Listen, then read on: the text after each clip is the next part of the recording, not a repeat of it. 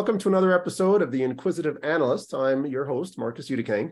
It's the show where we chat about business analysis and project management issues and the challenges and triumphs within those fields. It's inspiring, informative, and very much inquisitive. My guest today is a transformation and business agility consultant, author, as well as keynote speaker, and the CEO of Rosetta Agile. She has spent many, many years finding ways to transform organizations, focusing on helping people thrive while their company financials also thrive. For her, it's all about building adaptive structures, shaping courageous cultures, while instilling practices for a thriving organization. She's recently published the second edition of her book, Cultivating Transformations A Leader's Guide to Connecting the Soulful and Practical, which we will talk about today. So please help me welcome to today's show, joining us from New Jersey, Jardena London. Welcome, Jardena. Thank you so much. It's a pleasure to be here with you, Marcus. Well, thank you for joining us. We could probably start off by asking what motivated you to enter the business agility field? Oh, yeah. So I started my career as a programmer. You know, I majored in math, computer science, and I started as a programmer because it's so controllable. You know, what you, if you make a mistake, the computer knows if you do it right, it works usually, right? Most of the time. And I wanted things to be like really cut and dried like that. But what I found out what, as we started to do bigger and bigger systems is that the problem wasn't in the technology most of the time. The problem was in between the people, between, we as technologists say, between the computer and the chair.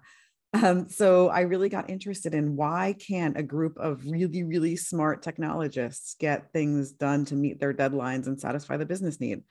And that's when I started to get into Agile because that was popular in software. But then, even beyond that, it still wasn't software.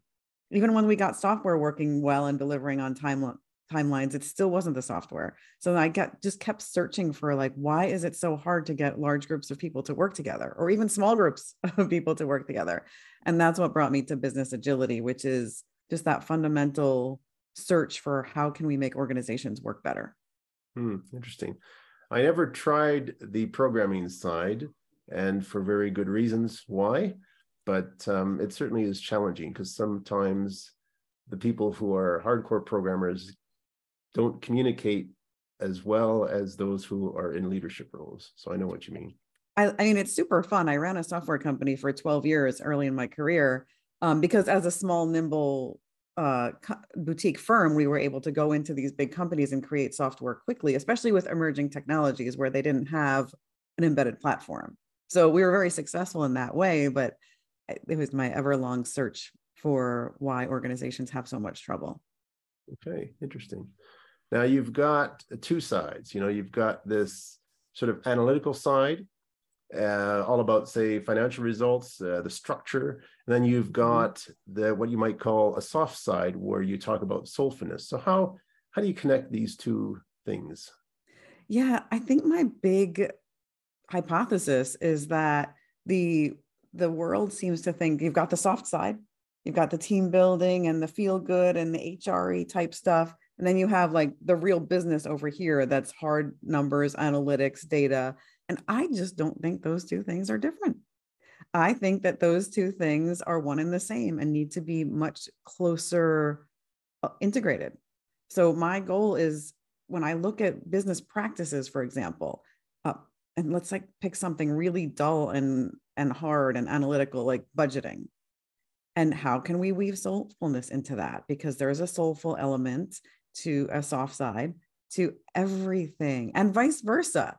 There's a reason that we want people to be happy at work. It's nice. We love it. It makes us feel good but also it also helps us earn more money right? It gives us better results depending on what your business is. It could be a nonprofit. But i think mm-hmm. that these two things are so interlinked and we keep separating them. It's all about improving business results while making people happy at the same time i would think. Yeah. It's not two different things. Yeah and like you say energy comes from the spirit of the people so you have to raise their spirits. Yeah right. And ultimately really why would you want to go and work if you're not happy? I mean we say that the we want the the result of our work to be some monetary gain but if but the people that work there are the people in the community or the people in society. So if society is not happy, ultimately, what's the point of having the financial result? Yeah. No, right. So it's we're all this, it's all the same. It's all connected. It's not two different things, not money for them, but who cares if you're miserable? We're all in the society together. Yeah, true, very much. And your book uh, talks about cultivating organizations with practical, with productive outcomes. And mm-hmm. like I mentioned earlier, the title of the book is Cultivating Transformations, a Leader's Guide to Connecting the Soulful and Practical. So let's mm-hmm. start off by asking why did you write the book? I wrote the book because this is a lot of what I do for a living with my clients is now they don't buy they don't buy the soulful they they buy the practical but then they end up getting a side order of soulful with it whether or not they bargained for it and they end up you know you get what you need right um so i so somebody had encouraged me to just kind of write down some of the stuff that i do and i resisted and resisted and then one day it just kind of came out so i wrote it really to just kind of because there was a request. But as I was writing it, I realized this is that companion guide for people in this really hard job because transformation work, a lot of any kind of change agent work, it's a really hard job because you've got a like if, especially if you're internal you've got a boss or you've got a client who's paying you who may be resistant to the things you're doing like you're challenging the status quo and you're in the status quo So it's a really hard job. A lot of people can't stay in the job. A lot of people get fired from the job. So I thought, well, let's make a companion gu- guide, sort of a survival guide for this really tough job. It's interesting you mentioned that because when I started uh, in IT many years ago, uh, the idea of staying in a company for, say, five years was relatively acceptable. Mm-hmm. And we had some people who were retiring, uh, like I worked for IBM initially, and there were people retiring from IBM after 40 years of work, which you just don't see anymore. Now, these days, 18 months is probably the max length of time for people to stay in an IT job, a year and a half. So it would be nice, wow. I think, if if IT companies were able to lengthen that. Um, you know, if you're mm. committed more, they probably want to stick around and and that's all part of culture. It's all about having a healthy team culture right? Absolutely. in addition in addition to making more money.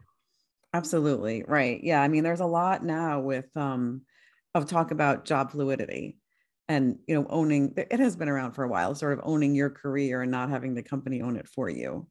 But you stay where where you're where there's growth and development for you. Yeah no true. And if you like the people you work with even if the salary is maybe a bit less, I'd much rather stay here than have trouble over there with a higher salary. Happiness yeah. is important. Happiness is important. Now, you talk about three lenses in your book. Maybe you can explain a bit about those.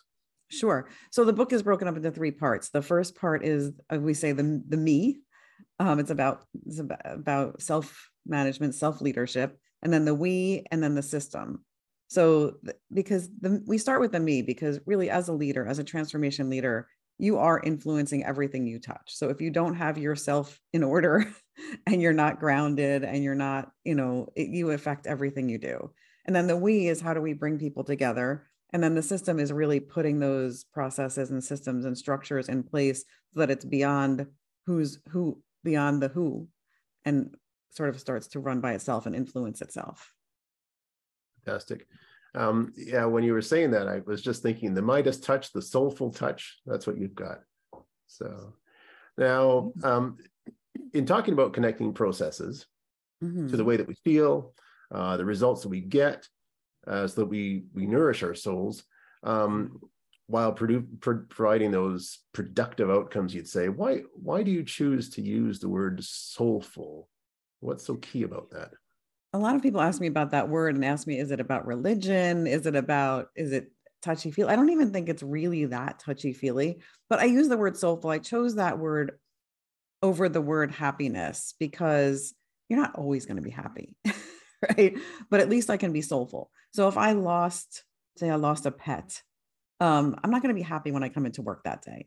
But it would be nice if I could be soulful and share that and feel like um like I can be open about that and with the people I work with.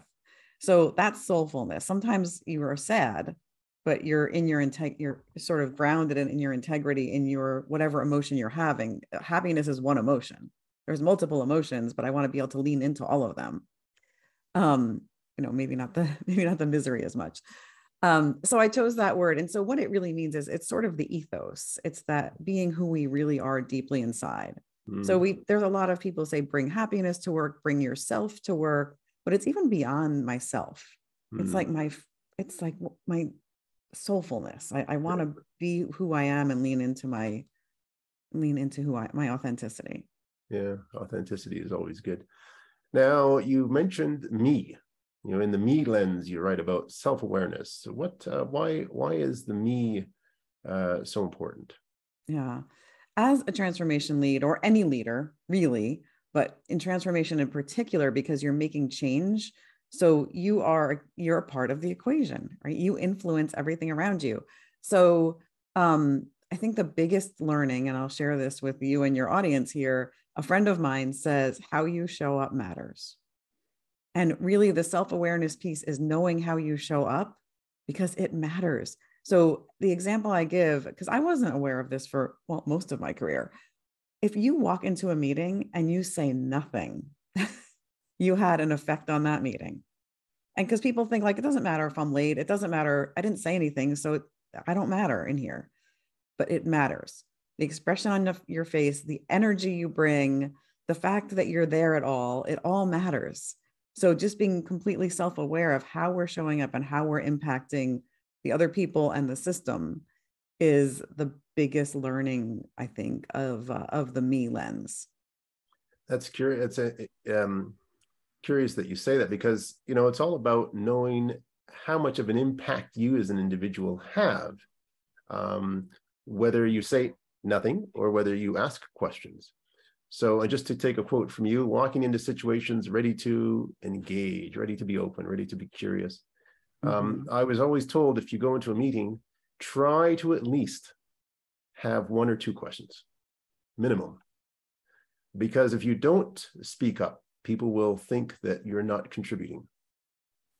Um, and I know that we should listen just as much as we should speak, or listen more than we should speak. That's why we have two ears and only one mouth.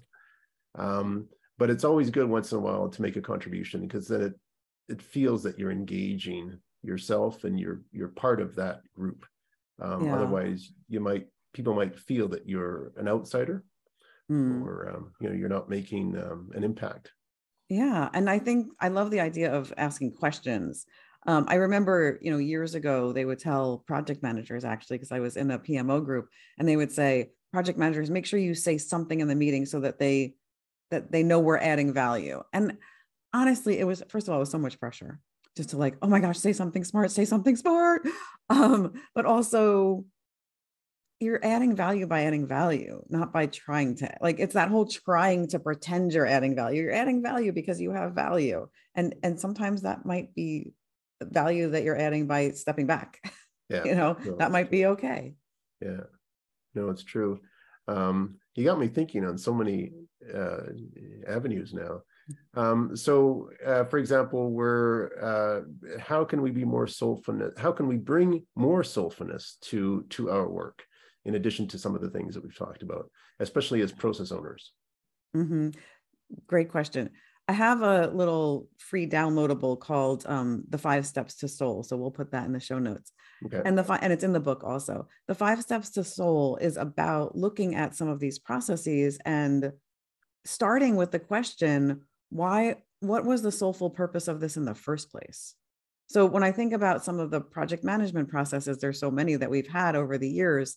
Um, and that people you know people push back and resist and they don't like it and they feel like they're filling out a form or a template when you have a process like that like we talked about budgeting or we or you know a, a project plan or i need you to give me your status report status report let's use that example what was a soulful purpose of the status report to begin with like taking it back. There's a reason we did it. We didn't do it to make people miserable. Why are we doing it? And trying to bring it back to that. And then the next question is, and I won't take you through all five, you can read it in the book, but the next one is then then what is crushing, what is soul crushing about it? So where did we lose our path to the soulful purpose that we ori- originally had for this? So, like for status reports, for example, you might say the soulful purpose was so that we can all share and cross pollinate and help each other right? And and escalate and so that you know up and down and across the hierarchy right? Um where did it lose its soulfulness? Where did where did it become soul crushing? So maybe you would say um because nothing happened from week to week and i feel like i'm making stuff up or because i feel like um, i'm grilled on this or i don't have time to do it whatever the reason is that it became soul crushing. And then you follow the rest of the steps to peel back um, well, how can we bring that soulfulness back in? What would it take to bring it back to a soulful practice? How do we inspire our, our organizations to thrive? And mm-hmm. we as mm-hmm. individuals, how can we contribute to that? Exactly. Um, which brings me to uh, my favorite topic. And uh, project managers, analysts of any sort, were asked to be accountable without authority. And you've heard the saying, assume authority just assume authority, sometimes they say. So, how do we get things done without authority? And transformation leads have the same exact problem a lot of times. And also, like I said, you're in the system, you're part of the system. So, it's hard, you're not outside the system. Like me as a consultant, I'm sort of outside the system, but oftentimes we're in the system. So, I love that. I hadn't heard the phrase assume authority, but that is the key is you have you have to have the assumption it's not assume authority it's assume that there's um, that people want this done. So with let me give the transformation lead example and we can take it back to the project management example um, or we can find one. With a with a transformation lead a lot of times people say how do we get buy-in? How do we get the executives to buy in well they hired you. Mm-hmm. so i would say the same thing to a project manager right? Like people are on this project team. They asked you to help keep it organized and keep things on track you have to kind of have the assumption that they want to get the work done, that there is some incentive to get the work done beyond you. Right. Yeah. So the job is really to help people stay organized and accountable the way that they already want to. That's the assume authority. So it's sort of assume that people want you to help project manage them mm-hmm. yeah. rather than that they don't want to and that they're that you have to track them down and herd them. Yeah. So you're you're so essentially you're enabling and, and doing them and, and serving them by helping it make it easy for them to get their work done on time and on budget. Yeah. I also think of it in terms of uh, if I'm on a project, I have a project manager who's running it. Um, they need to do things to get the job done, correct?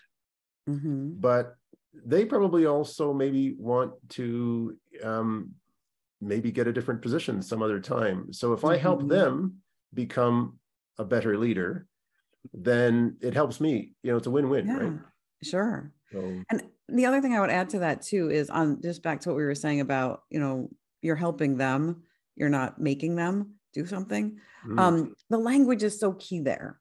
So I had a conversation with a client the other day and what was happening was they kept coming to the team and saying, you know, the executives need this, you need to do this, here's what we need to do. And same outcome, right? But we switch the language just ever so slightly to say, you know, here's the goal. How can I help you all get there? Yeah. Would this mm-hmm. template help you? If I if you filled out this template, like if I put some structure in place, if I if I put some put a checklist and you filled it in, would that help you? Rather than saying, here's a template, fill it out. It's a it's the same template, but the language is key. yeah, no, they need to find a reason why they're doing it. Mm-hmm. And uh, apart from I'm here for a job, yeah, uh, to make it a job, to make it a an engaging job, you need to mm-hmm. have purpose. Yeah, and well, that, that I'm here for a job is that is gone after the pandemic, right? With the oh, great resignation and quiet quitting and all this stuff. Like the I'm here for a job. I I don't know that that's longer no, any longer an argument.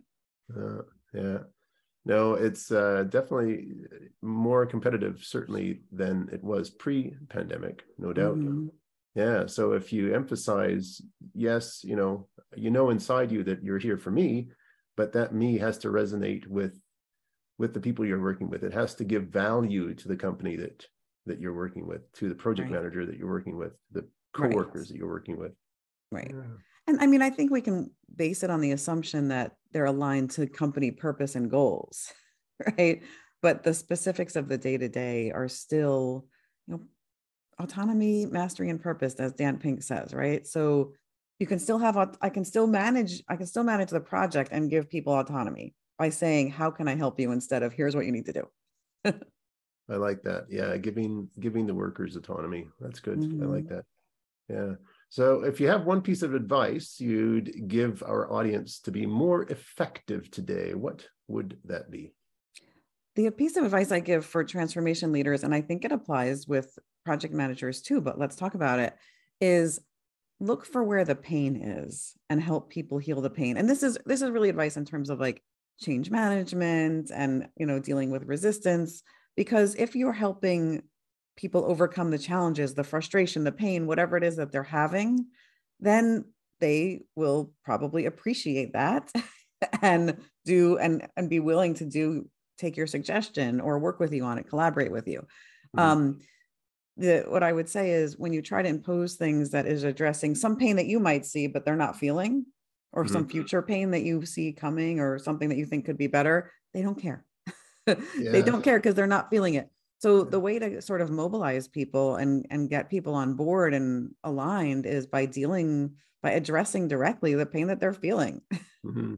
Yeah. Pain or you know, I, I say pain, but look, maybe it's maybe they have no pain and it's all about opportunity. That's fantastic too but not trying to impose things that is a problem that they don't see or care about. Yeah. And in project management, the same thing, right? Like, so coming, and this is, you know, coming and asking for a status report when people are way over allocated is you're causing me more pain. You're not helping me with my pain of over allocation. Yeah. You're here to to help me solve problems, not to create them. Yeah. Right. So help me get aligned better on my capacity and then you know then i can come to you later and ask for a status report and and now you're now you have the capacity for it and now also you like me because i helped you manage your capacity good i think being a transformation leader is certainly a tough job but it and it mm-hmm. takes skill there's no doubt right so if you're say the healer if you're trying to implement things at the same time you've got to have uh, skills at both of those you know, I think that there's some um, sort of sentiment nowadays that we don't like politics and we don't like talk about power in politics and diplomacy. Let maybe diplomacy is a better word, but project management too, right? I mean, it takes a lot of diplomacy to be a good project manager, to be a good transformation leader. It's so important to be able to say the truth and mm-hmm. and, and let be really clear about the truth and give clear feedback, um, but with diplomacy, mm-hmm. because otherwise nobody can hear you. So I mm. think a key competency for project managers and transformation leads as well is diplomacy. Mm. And it's yeah. not, you know, sometimes I hear people say, I say, I'm the truth teller. I say what needs to be said. Love it. But you have to say it at the right time in the way that it can be heard. Otherwise, they ignore you and they kick you out, and it does nobody any good. Yeah. It's not just what you say, but how you say it. How you say it and when you say it. Yeah. Yeah. That's true. Yeah. It's true. Knowing when to say it. So if, um, if the audience wants to get in touch with you, how can they do so? Um, you can always find me on LinkedIn, and I have lots of posts. But um, you can check out my book, and you can check out the book website, which is cultivatingtransformations.com. And then um, my other business website is rosettaagile.com. Okay. So we can put those in the show notes. And then, of course, Jardena London is all things me. it's, it's all the things I think that maybe don't have to do with my business or my book. All right, splendid. Well, we'll certainly leave the links to all these um, on the YouTube, uh, on the YouTube video, YouTube recording. So just to let our audience know once again, the book is Cultivating Transformations, a leader's guide to connecting the soulful and the practical. Well, thank you for being on the show, Jardena. I certainly oh, appreciate it. It's my pleasure. I loved being here. This was fun, Marcus. Thank you. Yeah, you're very welcome. And for our audience, remember, it's all about healing the pain. So have yourself a great day. Thank you. All right. Take care. Bye. And now a word from our sponsors. The Lewis Institute provides an enterprise project management program that does more than just train PMs. It helps support them from the CEO level on down. These courses help certify project leaders and prepare them to pass the PMP exam.